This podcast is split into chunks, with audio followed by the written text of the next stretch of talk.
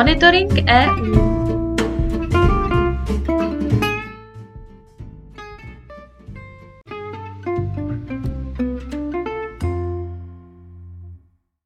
Kancelář zastoupení Homoravského kraje při Evropské unii vám i tentokrát přináší to nejdůležitější zhrnutí, co se za měsíc listopad událo v Evropské unii.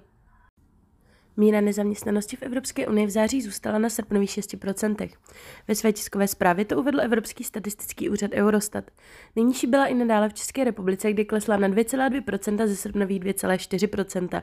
Nejvyšší míru nezaměstnanosti mělo naopak Španělsko o to 12,7%.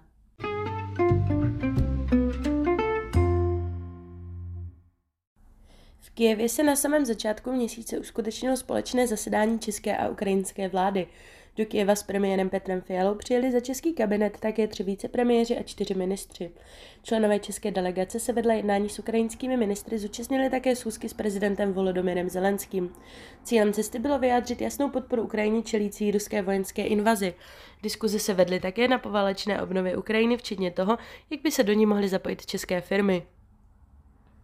V úterý 1. listopadu vstoupil v platnost akt EU o digitálních trzích. Nové nařízení ukončí nekalé praktiky společnosti, které působí jako strážci v ekonomice online platform. Akt o digitálních trzích definuje, kdy se velká online platforma považuje za strážce a vymezuje řadu povinností, které budou muset tyto platformy dodržovat. Mimo jiné zakáže strážcům určité chování. Evropská komise představila plán pravidelné finanční pomoci Ukrajině, podle kterého by Evropská unie v příštím roce půjčila válkou zasažené zemi až 18 miliard eur na podporu základních funkcí státu. Očekávaný balík unijní exekutiva spojila se závazky Kieva ohledně protikorupčních a jiných reform. Osud dříve slíbených 3 miliard zůstává nejasný. Nový mechanismus by Ukrajině přinesl 1,5 miliardy eur na každý měsíc příštího roku.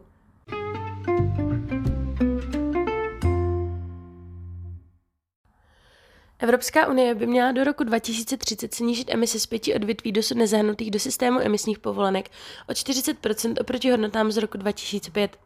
Shodli se na tom zástupci Českého předsednictví Rady EU a Evropského parlamentu, kteří dojednali podobu nařízení stanovícího závazky jednotlivých zemí na omezování emisí ze silniční dopravy, vytápění budov, zemědělství, malých průmyslových provozů a náklady s odpady.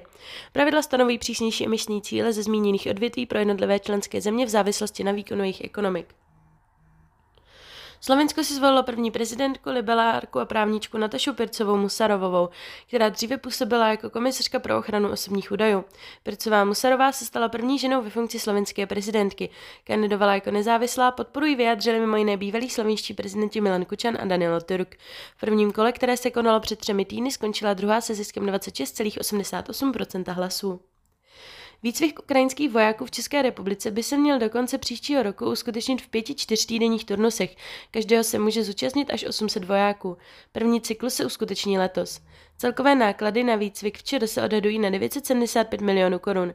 Výcvik vychází z bilaterální dohody české a ukrajinské vlády. Výhledově však bude převeden pod asistenční misi EU.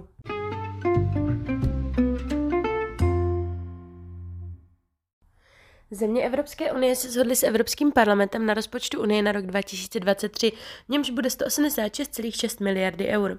Výsledná dohoda má zajišťovat realistický přístup a bere v potaz možné finanční komplikace, které mohou v příštím roce přijít. Obě strany zdůrazňují, že rozdělení peněz pomůže EU vyrovnat se s aktuálními krizemi a zároveň dále podporovat Ukrajinu. Skotsko nemůže uspořádat druhé referendum o nezávislosti bez souhlasu vlády v Londýně, rozhodl britský nejvyšší soud.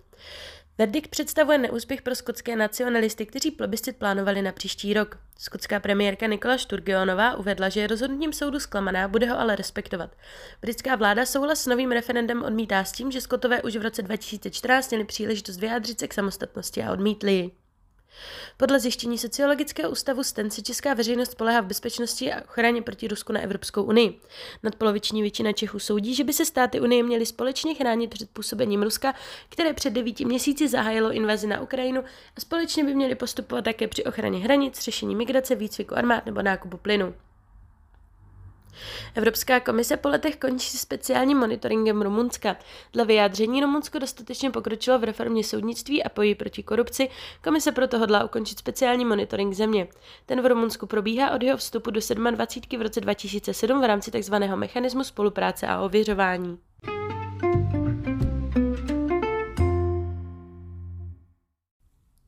Europoslanci schválili rezoluci, ve které označují Rusko za stát podporující terorismus kvůli záměrným útokům ruské armády na civilní cíle na Ukrajině. Vyzvali také unijní orgány, aby zařadili na seznam teroristických organizací některé jednotky bojující na ruské straně na Ukrajině, například soukromou žoldnéřskou Wagnerovu skupinu. Parlament by také chtěl vytvořit systém válečných reparací hrazených z prostředků zabavených ruskému státu. Komise schválila financování ve výši přesahujících 380 milionů eur pro 168 nových projektů po celé Evropě v rámci environmentálního a klimatického programu LIFE. Projekty v rámci programu LIFE, které jsou jádrem zelené dohody pro Evropu, mohou pomoci EU dosáhnout do roku 2050 klimatické neutrality a naplnit její cíle v oblasti klimatu, energetiky a životního prostředí. Evropská kosmická agentura ESA představila nový tým astronautů pro vesmírný program. Členem záložního týmu je i český stíhací piloš Aleš Svoboda. Uspěl jako jediný z přibližně 200 Čechů, kteří se do projektu přihlásili. Vedení agentury také oznámilo, že rozpočet na příští tři roky bude téměř 17 miliard eur, což je výrazné navýšení, ale méně než 18,5 miliardy eur, které požadovalý generální ředitel. Komise zveřejnila výzvu k podávání návrhu na rok 2023 v rámci programu Erasmus+. Díky ročnímu rozpočtu ve výši 4,2 miliardy eur zvyšuje program Erasmus Plus podporu inkluze, aktivního občanství a demokratické participace a zelené a digitální transformace v EU i na mezinárodní úrovni. Dále byla zveřejněna výzva k předkládání návrhu v rámci Evropského sboru Solidarity na rok 2023.